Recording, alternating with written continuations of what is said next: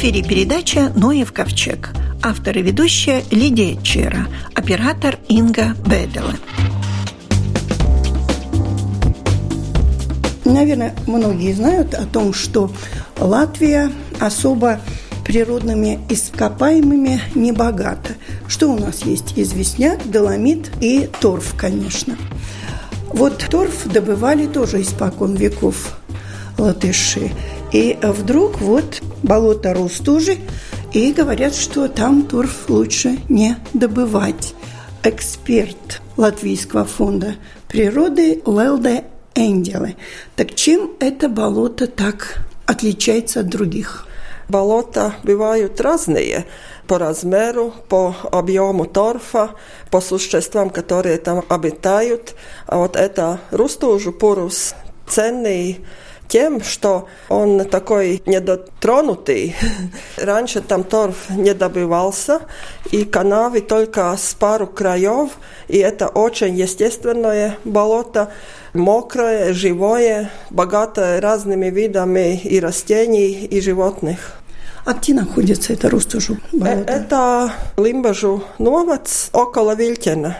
Но это болотистое место или там одно болото только? В общем-то, север Видземе болотистое место, и там разные болота, и вся эта территория считается биосферный заповедник Северной Видземе, да.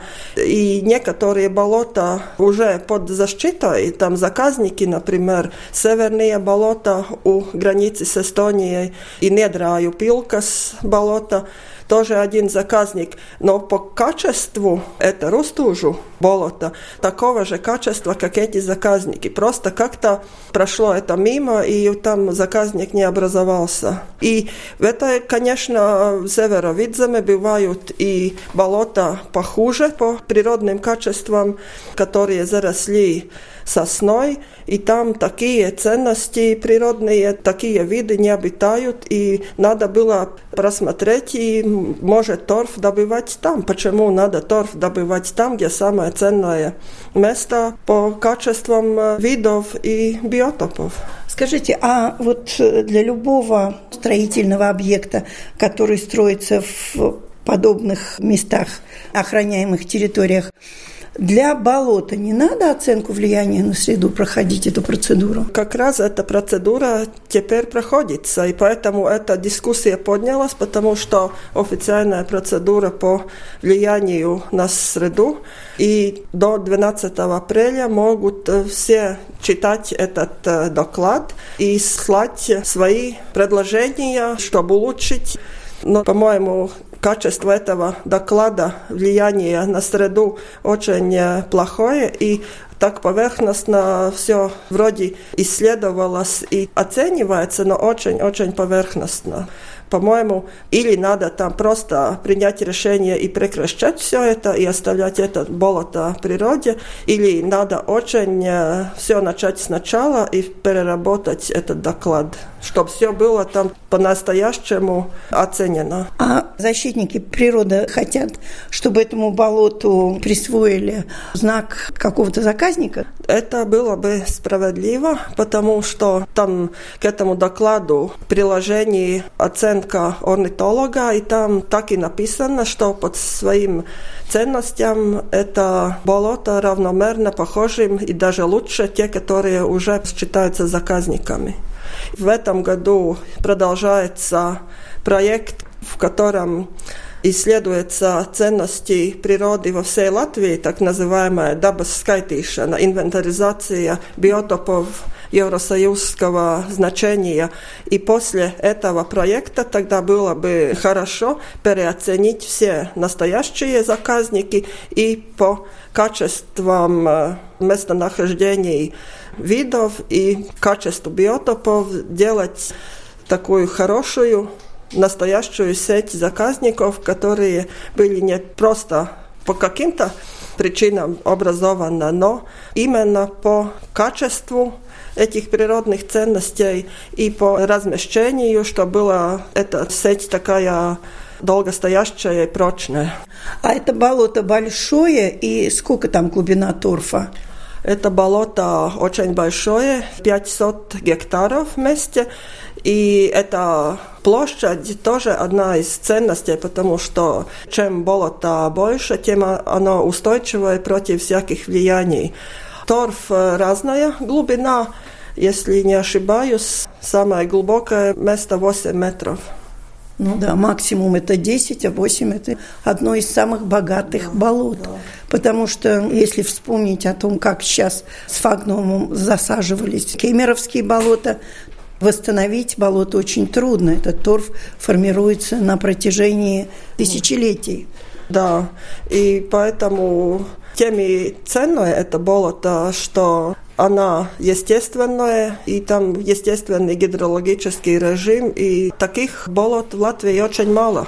Вроде болота в Латвии много, считается даже до десяти процентов разные торфняки, и такой, как биотоп, эти верхностные болота четыре процента, но эти четыре процента не одинакового качества, такого качества, которые богатые видами и очень мокрые, таких в Латвии очень мало. А чем все-таки богато это болото? Я понимаю, торф восемь метров, а вы говорили о растениях и о птицах. Иногда бывает, из-за одной птицы могут даже территория получить статус охраняемой. Да, в этом болоте живут такие птицы, которым надо открытое просторное болото. И особенно две виды. Это дzeltenā tilbīte, которая по-русски фифи, и дzeltenais tārtiņš, золотистая ржанка. Эти две охраняемые виды болотных птиц, которые проживают только в таких открытых мокрых болотах. А из растений, оказывается, в больших площадях растет циню мазмелдерс, пухонос дернистый. Это тоже охраняемый вид растений, и очень редкое растение обитает у нас на восточной границе своего ареала. А если люди не будут отзывчивы и не подадут свои заявки, то есть все будет так, как решено, да? Я надеюсь, что за качеством этого влияния среды будут следить официальные учреждения, и что все-таки будет все оцениваться объективно. У нашего микрофона была эксперт Латвийского фонда природы Лэлде Энделе.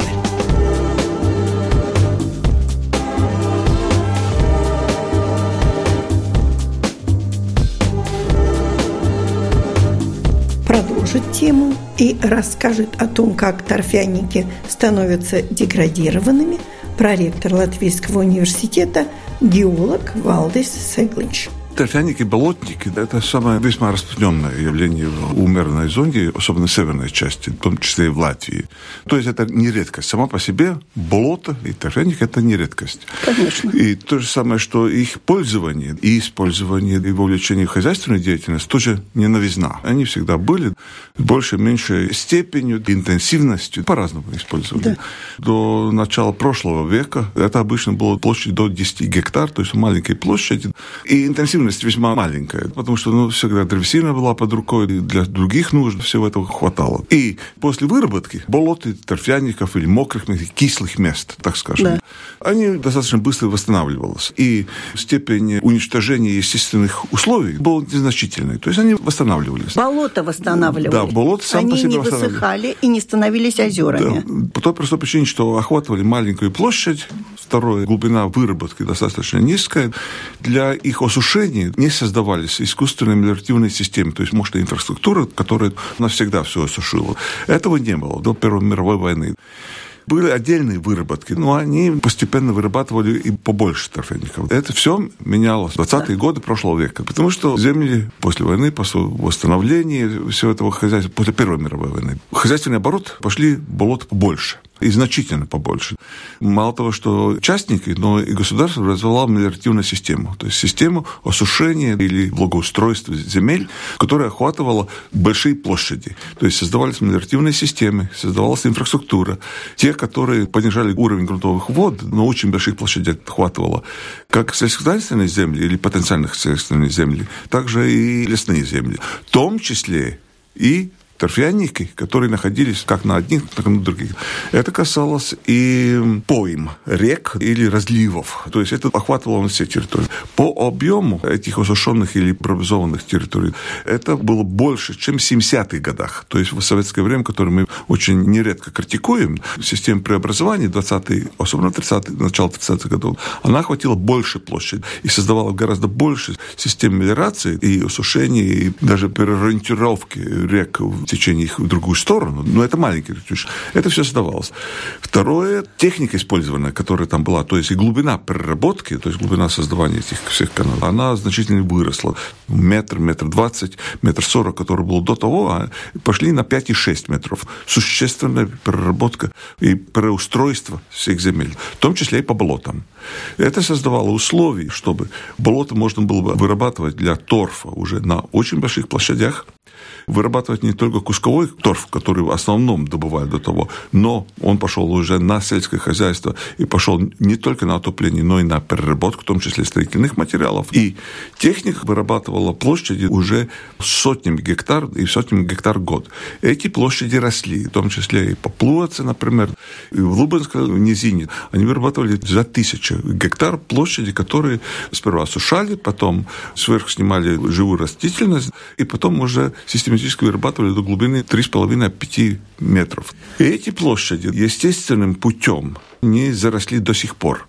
То есть система восстановления живущей самой природы и возможности восстановления естественных границ, естественных условий при таких площадях и при той глубине выработки уже невозможно. Это потребуется столетиями. Что менялось в постсоветское время? В советское То есть время... семидесятые годы сейчас? Сейчас семидесятые и девяностые годы. Но это все... программа мелиорации была очень... Мелиорация – это раз, да. Второе, мы вовлекали выравнивание сельскохозяйственных площадей, особенно по Мадонской окрестности. Маленькие холмы, всякое такое, выравнивали тракторами, создавали плоские поверхности для сельского хозяйства. То есть mm-hmm. существенный рельеф меняли. И гораздо больше торфяников было вовлечено в хозяйственную деятельность, поскольку развивалось скотоводство, то есть фермы достаточно большие, и там для уюта и для сбора все, что происходит в ферме, создавали системы, где полуавтоматически, или автоматически подавали сухой торф или торфяную крошку. По объему та крошка, которая в год вырабатывалась, это было больше, чем все двадцатые годы вместе взятые в год. То есть объем вырос двадцать, тридцать, пятьдесят раз по сравнению с двадцатым годом. То есть объем, который был и использование, да. использование, то есть интенсивность выработки, и торфяные площади, которые были вовлечены в это хозяйство, они громадные выросли, они очень выросли. Плюс тому, поскольку экономика была плановой, мы планировали ну, на десять, двадцать... Да. Нет, нет, нет, нет, нет, нет. Геологии планировали на десять, двадцать и пятьдесят лет вперед, поскольку сам поиск подходящих ресурсов, где они как расположены, чтобы инфраструктура дорожная там была. Потом само осушение. Потом осушение идет естественным путем от трех до пяти лет. Постепенно вода уходит, и болото сушается и садится. А потом уже только можно готовить ее к выработке. Таких площадей подготовки для выработки для девяностых годов и для двадцатых годов начиналось в восьмидесятых годах. То есть это очень плановые десять-двадцать лет вперед. Система менялась. Экономическая, политическая, все система менялась. Естественно, и потребности, нужды как сельского хозяйства, так и народного хозяйства принципиально изменились. И эти осушенные, полуосушенные, брошенные, недовыработанные или в поисковой стадии еще опробованные болота, так они и остались. И таких площадей, где то ли начата добыча, то ли еще даже ее не начата, только канавы вырыты, но еще они не подключены к большой мелиорации системе как таковой. Или там только лес снесен, но больше ничего не сделано. Таких у нас очень много. И до сих пор они оздоравливает очень-очень постепенно. Больше-больше, что у нас около ну, вот этих пятнадцать-двадцать тысяч гектаров по всей Латвии, это площади, которые частично были осушены. Там по поверхности проделаны канавы, поверхность снесена, лесная растительность, всякое это снесено и брошено. И так они остались. Но Убедите... они постепенно таки восстанавливаются. Да, да, да, но это требует очень, очень много времени. Да, и любой может посмотреть, как брошенное в восемьдесят восьмом - девяносто первом году болото Нида под Руцевой. Можешь посмотреть, как вдоль канавы березы выросли, там по метр два больше, но остальное черная земля так и осталась. И очень постепенно восстанавливается сперва ну, травяная растительность, аппетитная растительность. Но живого болота как такового там еще потребуется много-много лет. Это реально неиспользованные, брошенные земли, или браунфилдсы по-английски, или мы говорим, что они частично испорченные, которых и не туды, и не сюды. Деградированные. Деградированные. То есть естественные условия настолько испоганены или изменены, что природа естественным путем может восстанавливать естественные условия только в течение двадцать, тридцать, пятьдесят и даже больше лет. Например, померами да. земли. Если недостаточно много паводков, например, сухой зимы, а там мелиорация была сделана, или овражные выводы, они восстанавливаются еще дольше. Таких территорий достаточно много. Деградированные. Было достаточно хорошо, красиво, все что угодно, или естественно, но они были подготовлены или ну, недоготовлены для хозяйственной да. деятельности, но они брошенные. Это брошенные земли, которые так и не остались. А в результате их можно использовать под сельскохозяйственные земли? Или вы считаете, лучше оставить их, и пусть в течение веков они возродят опять свои болота? Или как-то человек опять может вмешаться в эту деятельность и сделать что-то совсем третье? Опыт разный. Под Ницей, опять в Лепайский район, Ница, есть меккес болото бывшее, освещено почти полностью тридцатые годы, потом пятидесятые годы прошлого века да. его завершили, да, и сейчас это угодье сельскохозяйственной земли. Это вот достаточно хороший пример. Но он был сделан достаточно аккуратно и достаточно безболезненно, потому что все равно вода уже ушла по естественным причинам. И там достаточно хороший урожай, во-первых, и сена, все, что нужно. С другой стороны, желание в меньших масштабах, меньшей техникой, ну, естественно, меньшими знаниями. Какую-то часть этих порченных земель или деградированных земель по болотам используют для коммерческих целей. Они неудачны по той простой причине, что они должны поддержать всю систему. Всю систему мелиорации по всему периметру, по большому счету. А руки доходят только до маленького куска. То есть да, это, на своей э, площади. На своей площади. То есть это все равно гиблое дело. Они, конечно, могут в сухое лето кое-что добыть, кому-то попытаться продать, но все равно это гиблое дело, поскольку все равно это затопит, все равно это неудачно будет. И это просто очень-очень дорого. И эти территории, которые большая часть, те, которые деградированы, их вовлечение в активную хозяйственную деятельность можно только если есть очень большое экономическое обоснование, то есть очень строгое, и не на один год, и не на пять лет, потому что всю систему поддерживать, мелиорации, откачки со всеми условиями, плюс надзор над всем этим хозяйством, и транспортировка, и все остальное, это целесообразно становится только если этот добытый торф действительно очень дорогой. А в мире мы наблюдаем другую тенденцию. Торф дешевый, и даже его производные продукты достаточно дешевые, если не идем на глубокую химическую переработку и для разного вида экстрактов. Но тогда для этого не нужны эти болота. Их там десятки кубических метров нужно году, ну, сотни кубических метров, но не миллионы, потому что торфяные запасы все время подсчитывали, они обычно измерялись в миллионах кубических метров. Здесь несопоставимость абсолютная. То есть с хозяйственной точки зрения это абсолютно бесполезно. Тем более, что эти мелиоративные системы устарели, потому что лет двадцать, двадцать пять, даже тридцать лет их никто не ухаживал, не убирал, не ходил за ними. Их нужно заново расчищать местами, даже полностью перекапывать. Это просто очень дорого. Это просто очень дорого. И целесообразность их использования во всем мире весьма скептически на их смотрят. Пока нет совершенно другого типа рынка. Но рынок в любом случае не будет нам не на миллионы кубических метров. То есть целесообразность чисто экономическая, чисто житейская. Просто грамотно. Ну, не тронь, что ты можешь, не можешь нести. Ну что, первый шаг сделали. Во всяком случае, прошла инвентаризация этих да. деградированных торфяников. А дальше уже, наверное, будут делать выводы не мы с вами. Мы можем участвовать, и мы в нашей части желаем, потому что любые эти проекты будут проходить через общественное обсуждение. То есть и свое... каждый индивидуально, да, наверное. Совершенно правильно, да. да. И поэтому ну, слушатели я и призываю участвовать в этих обсуждениях, может быть, своими идеями, как лучше эту территорию превратить от той деградированной чего-то в будущее, по крайней мере, для своих внуков. Поскольку это не совсем пропавшие земли, но видеть... В принципе, ну, земля-то там богатая. Совершенно правильно. Но использовать или, так сказать, видение ее пользовать должно быть достаточно грамотным, таким ясным видением, что внуки, как, с перспективы, да, как это будет выглядеть, как там жить с вами. Потому что для этого есть обсуждения эти, и слушатели действительно призываются активно в них участвовать своим мнением, своим видением и помогать просто самоуправлению, управлению и другим выбрать самое правильное решение.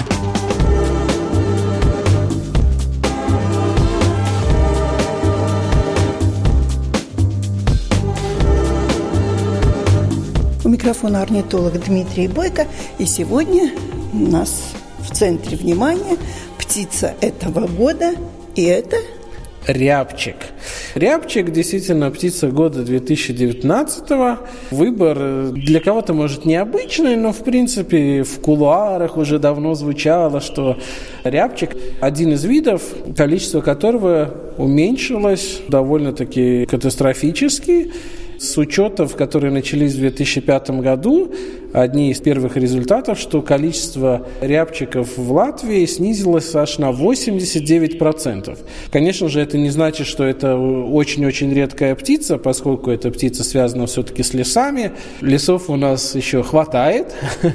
И, конечно же, рябчиков тоже никто количество не скажет, но тысячи и тысячи еще у нас встречаются, гнездятся. Проблема в чем? Что очень часто в наших лесах, во-первых, монокультуры. То есть это либо сосновый лес, либо только еловый, либо только березовая роща и так далее, и так далее. А рябчику все-таки нужен такой смешанный лес. Если есть береза или ольха, чтобы и ели росли, чтобы были упавшие деревья, то есть валежник, где... он мог бы спрятаться. И, кстати, в случае опасности рябчик очень часто взлетает и садится на елку. И он с ней сливается. По крайней мере, он так ну, думает. Рябенький такой. Есть рябчик, поэтому и есть рябенький, наверное, да? Да, рябчик, да, такое название, потому что он действительно рябенький. А сейчас очень часто едешь, вроде лес стоит, даже если смешанный лес, но весь подлесок, то есть все маленькие кустики, деревца не очень такого большого возраста, все просто вырубается, и ты смотришь в этот лес, это как такой большой туннель. Стволы, стволы, стволы, и ничего нет. Конечно же, для прогулок, для городских жителей это хорошо. Да, это но как... лес есть не парк. Да, это как парк, да, но лес, вот именно это не парк, и для многих птиц, не только для рябчика, это сразу же проблема. Ну и надо сказать, что не всегда рябчик при опасности взлетает, иногда и убегает. Но убегает там, где он не знает, что такое, вернее, кто такой человек. Ну а если уже познакомился с человеком, тогда сразу не думает и улетает. Ну и, конечно же, где большие города, там они более... знакомы с человеком. Если мы куда-то едем далеко от поселений людей, то они убегают, и даже иногда видно, что чуть пробежит, затаится и смотрит на тебя. Что же ты будешь делать? Вообще рябчик – это отдаленный родственник кур. То есть он принадлежит курообразным птицам, и это оседлый вид. То есть никогда никуда он не улетает, и поэтому... видите, тенденция увеличения или снижения популяции, все зависит от нас, потому что это наша местная птица, круглогодично у нас встречается. Интересно, что, конечно, курообразная птица, но в отличие от того же тетерева или глухаря, не образует ток. То есть не электрический ток, а место, где собираются все самцы и самки с ближайшей округи. Так вот, рябчик образует пары уже осенью. И, конечно же, весной самец поет, распушит свой хвостик, приподнимает крылья, хохолок у него есть, в отличие от самочки. И самое главное, что отличает самца от самки, так внешне, это черное горло. Но, поверьте мне, в природе вы не увидите черное или серое, как у самки, потому что настолько быстро бежит или улетает, что хорошо, если вы скажете, что это рябчик. Ну, да. Так что, если только птицу сфотографировали, тогда сможете сказать, он или она. Делает гнездо, конечно же, как и курообразных, самочка, насиживает. Тоже самочка. Количество яиц до четырнадцати, но часто где-то семь-девять, поскольку смертность все-таки большая у этой птицы. На земле гнездо? На земле, да. И здесь опять нужен вот этот валежник, то есть поваленные деревья, потому что очень часто у них или даже под ними строится гнездо. Но, к сожалению, это не помогает, потому что кабаны... часто разоряют эти гнезда, съедают все яйца. И в литературе я нашел информацию, что самка настолько плотно сидит на гнезде, что даже если человек приближается, якобы можно даже погладить самку. То есть она вот сидит до последнего. Ну, не стоит. Ну, не стоит, да. И если она... все-таки вас заметила, тогда что она делает? Убегает и как бы за собой вас уводит, ну и показывает, что она, может, хромает. даже хромает, ранена. И затем птенцы, когда вылупляются, с ними, конечно же, опять самочка ходит, возится, но самец держится где-то рядом. И по некоторым данным, не знаю, это так или не так, если самка погибает, то ее функцию затем выполняет уже самец. То есть, когда птенцов надо вместе собирать, особый голос подает, следит за ними. Если какая-то опасность, тоже издает голос, тогда птенцы прячутся в траве. Или, кстати, в возрасте где-то десяти дней они уже способны немножко порхать. То есть, сами они весят буквально десять граммов, такие с воробья еще размером, но могут уже там два-три метра с земли подняться на дерево, где все-таки безопасней. И в возрасте двух месяцев уже они вырастают и становятся размером взрослую птицу. Но гибнет она по разным причинам. Во-первых, если очень холодная зима, то, конечно же, корма мало. В основном это почки, скажем, березы, ольхи, осины. Это такая основная пища зимой. Ну, и Комаров очень... не ест червяков? Нет. Хотя птенцы питаются, ну, как и птенцы многих птиц, насекомыми, гусеницами. Очень нравятся куколки муравьев, так что идут в муравейники, кушают. Как и птенцы, им для роста нужен белок, и поэтому насекомых, даже воробьи, кто не знал, тоже птенцов кормят насекомыми, а не семенами. Но затем, конечно же, когда уже птенцы выросли, и взрослые птицы в теплое время года питаются и молодыми побегами, и цветы едят различные, и количество видов растений, которыми питаются, кто что указывает, но в принципе там может быть сорок-шестьдесят видов растений, которыми питаются рябчики. Ну и, конечно же, это конкурент человека за право съесть ягоды. То есть черника, брусника, все, что мы любим, этим же питается и тот же рябчик. Если говорить о хищниках, их очень много, потому что птица небольшая, длиной она, если так ее сложить с хвостом, от клюва до хвоста, где-то там около сорока сантиметров, и вес... Ну, больше голубя. Да-да-да, такой... Ну, не намного. Скажем, декоративный голубь. И вес очень редко достигает полкилограмма. И, конечно же, такая жирность присутствует в конце осени, в начале зимы, когда ясно, что все птицы питаются активно. И самые худенькие рябчики уже, скажем, в феврале, в конце, в марте, когда зима уже подходит к концу, и тогда, кстати, смертность тоже большая. Ну и кто же любит охотиться на рябчиков? Таких очень много. Это различные виды ястребов, ястреб-тетеревятник, перепелятник. Это же, конечно, горностай, ласка, куница, те же лисы, рыси, совы, так что врагов действительно много. И, кстати, на этот вид можно в Латвии также охотиться. Осенью, по-моему, в начале зимы тоже. Так что это и такой охотничий вид. Но, если честно, знаю, что на утиную охоту многие едут. Ну, а на такого рябчика, ну, где ты его найдешь в лесу? Большой лес, и специально на рябчиков я не слышал, чтобы в Латвии были такие какие-то особые традиции у охотников. Так что врагов много, но ничего. Я думаю, там, где условия позволяют, там рябчик чувствует себя хорошо. Главное, чтобы был лес с подлеском. Ну и чтобы зимы не были очень суровые, когда действительно часть популяции может погибнуть. Ну и, конечно же, приглашаю всех сообщать о рябчиках. Уже традиционный портал дабас точка эл ви или Латвийскому орнитологическому обществу.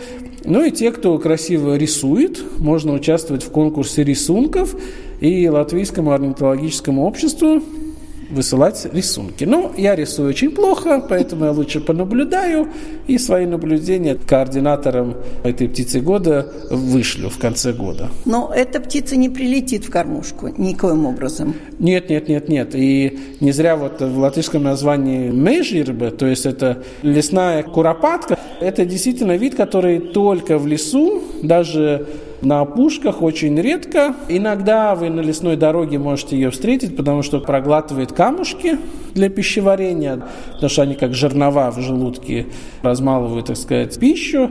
Но в кормушке никогда не увидите, да и никто не будет в кормушку ложить, скажем, почки деревьев или сережки там берез. Поэтому в кормушке нереально ее видеть. Но в конце лета, в начале осени иногда я, скажем, наблюдал рябчиков на пастбищах, которые заросши кустарником. Наверное, взрослые птицы уже прогоняют со своей территории молодых птиц, и тогда они немножко кочуют в поисках места, где бы им селиться. Ну а песня у них есть какая-то? Песня есть, но очень сложно ее проиграть. проиграть. Но это такой длительный, такой как писк. И, кстати, голосов несколько, потому что есть голос самца, когда он поет, конечно же. Кстати, может петь и самка, но совсем чуть-чуть другой голос у нее. При опасности это опять другие позывные. Когда самка хочет собрать птенцов вместе, то это еще. Так что птица... поющая? Да, но по голосу определить трудно, да? Но по голосу определить трудно, да, и действительно, если нету опыта, то даже у меня иногда приходишь домой, думаешь, так, кого же я мог там слышать? Сомнения. Да, и затем проверяешь, да, опять рябчик удивил, потому что опять другой позывной у него был. Вот слушаешь, слушаешь, и все время приходит стихотворение Маяковского. «Ешь ананасы, рябчиков жуй, день твой последний, приходит буржуй». То есть это было деликатесное мясо, я так понимаю, рябчик. Ну, деликатес даже особым не был, потому что в России до сих пор сорок миллионов особей рябчика, такая оценка. Есть места, ну, это в России, где плотность рябчика может достигать... ну, достигала раньше, даже сто особей на один квадратный километр. Это очень-очень много. Ну и до сих пор есть места, где и тридцать и сорок особей на квадратный километр. Так что я думаю, что есть рябчика много. Добывали, да. Единственное, конечно же, птица, если живой вес полкилограмма, надо два-три рябчика, чтобы один человек... крупный мужчина мог почувствовать вкус рябчика. А так их в хозяйствах не выращивают? В хозяйствах нет, нет, не выращивают. Я Это думаю, дикая птица все-таки? Да, ну невыгодно, она маленькая и дикая, а у любой дикой птицы своеобразный вкус мяса. Все-таки дичь, как говорится, есть дичь. Даже утку, если сравнивать или гуся домашнего или дикого, все равно очень большое различие вкусовое. Рябчика я, правда, не ел ни разу, но я думаю, что очень неплохое мясо. У микрофона был орнитолог Дмитрий Бойко. На этом наша программа заканчивается. Всего вам доброго.